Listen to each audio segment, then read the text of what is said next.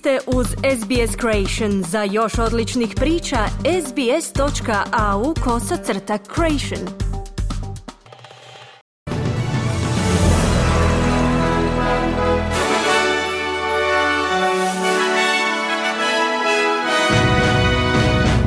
U tjednom pregledu vijesti poslušajte. U novo objavljenom izvješću upozorava se da se cjelokupno stanovništvo Gaze suočava s kriznim razinama gladi. Australija će tijekom iduće godine poslati do 16 pripadnika obrambenih snaga na Bliski istok. Nezapamćeno masovno ubojstvo na fakultetu u središtu Praga.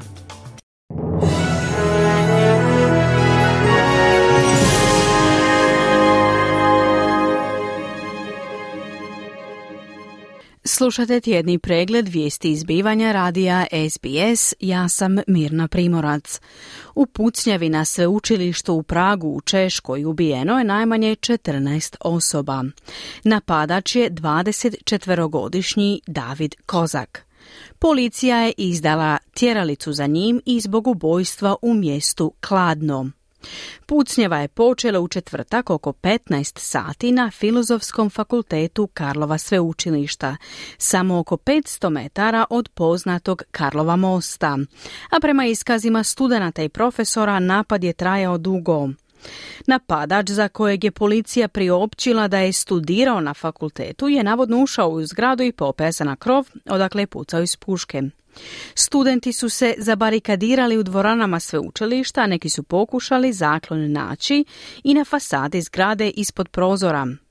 Policija je priopćila da je eliminirala napadača. Povezuje ga se i sa ubojstvom u gradu Kladnu u Srednjoj Češkoj, kako javlja policija, a tamo je prije podne pronađena mrtva osoba za koju se ustanovilo da je njegov otac. Vijest o masovnom ubojstvu šokirala je Češku, ali cijeli svijet. Ovako razrađen plan ubojstva neki su mediji odmah povezali s organiziranim terorizmom, no policija o tome nema spoznaja. Cjelokupno stanovništvo Gaze suočava se s kriznim razinama gladi, upozorilo je UN-ovo tijelo u izvješću objavljenom danas, u petak 22. prosinca.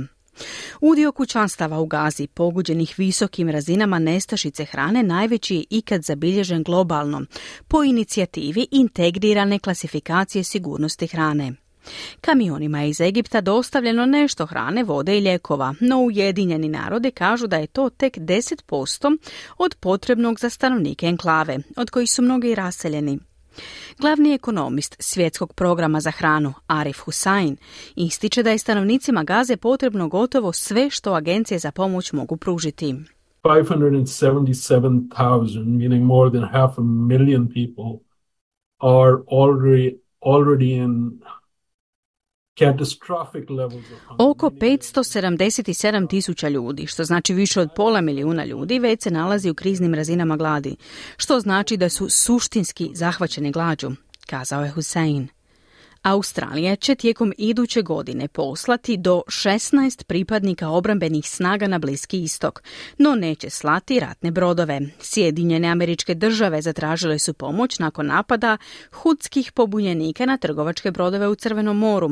Međutim, gospodin Albanizi je izjavio za ABC da se Australija umjesto toga fokusira na Pacifičku regiju. We continue to cooperate and we contribute to the maritime operation. We have uh, personnel in Bahrain at the headquarters and we continue to make Nastavljamo surađivati i doprinositi pomorskoj operaciji. Naše osoblje je smješteno u Bahreinu u sjedištu, te nastavljamo pridonositi. Naravno, dajemo prioritet našoj regiji, a Sjedinjene američke države to potpuno razumiju, kazao Albanezi. On je također osudio hudske pobunjenike zbog njihovih napada, te naznačio da želi zauzeti diplomatski pristup prema njima. Liberalna senatorica Jacinta Price kritizirala je premijera Anthony Albanizija, ističući da mora pažljivije upravljati novcem poreznih obveznika. Novi podaci otkrivaju da je gospodin Albanizi potrošio gotovo 4 milijuna dolara na letove u svojoj prvoj godini na dužnosti premijera. Na međunarodnim letovima proveo je oko 346, a na domaćim 375 sati. Senatorica Price je izjavila za Channel 9 da političari imaju odgovornost prema javnosti da budu financijski odgovorni. Especially during this particular period that Australians are doing it really tough. Everyday Australians, it costs extra for everyday Australians and therefore we have a responsibility to the taxpayer. Posebno tijekom ovog određenog razdoblja, kada Australci prolaze kroz zaista teške trenutke, vidimo toliko dodatnih troškova za sve Australce. Stoga imamo odgovornost prema poreznim obveznicima osigurati da njihove dolare trošimo na odgovarajući način, jer je svaki dolar važan, kazala je Price.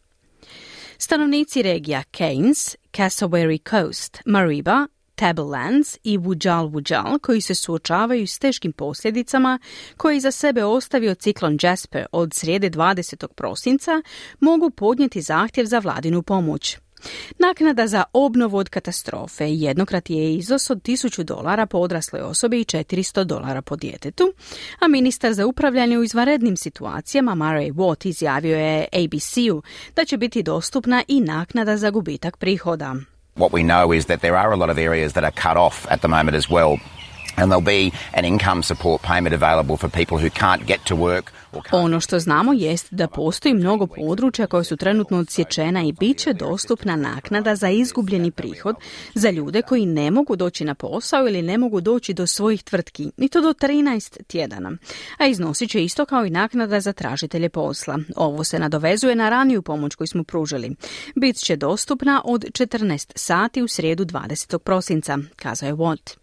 Savezna vlada našla se na udaru kritika savezne oporbe zbog netraženja produljenja pritvora osuđenom teroristu Abdulu Naceru Bambriki. Nakon 20 godina provedenih iza zatvorskih rešetaka Bambrika, koji je 2005. godine osuđen zbog planiranja napada na MCG, sada je slobodan čovjek. Njegovo puštanje na slobodu uslijedilo je nakon što je sutkinja Elizabeth Hollingworth na Vrhovnom sudu Viktorije donijela odluku da će biti podvrgnut strogim uvjetima nakon puštanja na slobodu. Zamjenica čelnika oporbe Susan Lee oštro je kritizirala način na koji vlada rješava ovu situaciju. This is not good enough. It's not good enough that the Prime Minister cannot reassure Australians about their safety in the lead up to Christmas. Ovo nije dovoljno dobro i nije dovoljno dobro što premijer ne može uvjeriti Australce u njihovu sigurnost uoči Božića. Mi zatvaramo teroriste dok ih laboristi puštaju van, kazala je Lee. Novozelandski premijer Chris Luxon kaže da njegova zemlja pokazuje interes za eventualno pridruživanje Australiji u obrambenom savezu AUKUS. Gospodin Luxon susreo se s premijerom Antonijem Albanizim u Sidneju tijekom svog prvog službenog inozemnog posjeta od preuzimanja dužnosti 27. studenog. Sporazum AUKUSA bio je središnja tema razgovora između dva čelnika. Australija će nabaviti podmornice na nuklearni pogon od Sjedinjenih američkih država i Ujedinjenog kraljevstva kao dio saveza, što isključuje Novi Zeland iz izravne uloge zbog suprotnosti sa dugogodišnjom politikom zabrane nuklearnih plovila. No gospodin Laksen ističe da je njegova zemlja zainteresirana za takozvani drugi stup sporazuma, koji uključuje razvoj obrambene tehnologije poput hipersoničnih projektila i umjetne inteligencije. We will always have our nuclear free position. That's non-negotiable Uvijek ćemo zadržati naše stajalište o nuklearnom oružju. To je neosporno za nas na Novom Zelandu. No već imamo mornarice koje izuzetno surađuju na interoperabilan način i želimo vidjeti veću interoperabilnost između naših odgovarajućih obrambenih snaga. S moje strane zainteresirani smo istražiti drugi stup, posebice u aukusu i nove tehnologije te mogućnosti koje to može pružiti Novom Zelandu. Kroz to ćemo se postupno probijati tijekom sljedeće godine kako bismo bolje razumjeli i razmotrili prilike koje nam se pružaju, kazao je Laksen.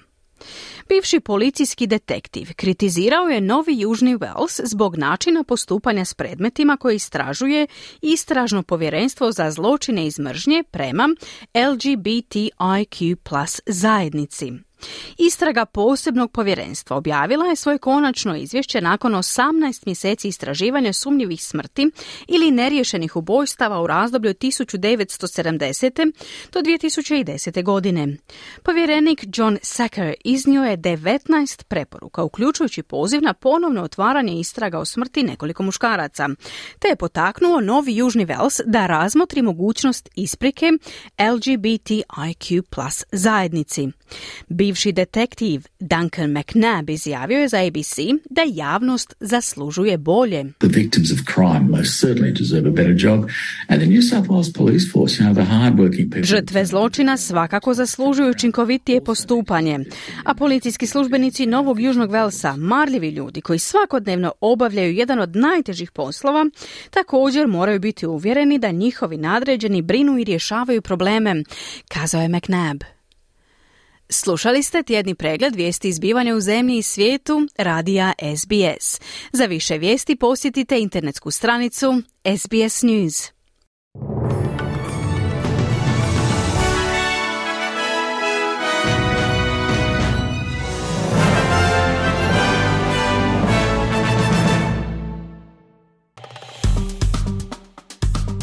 Kliknite like, podijelite, pratite SBS Creation na Facebooku.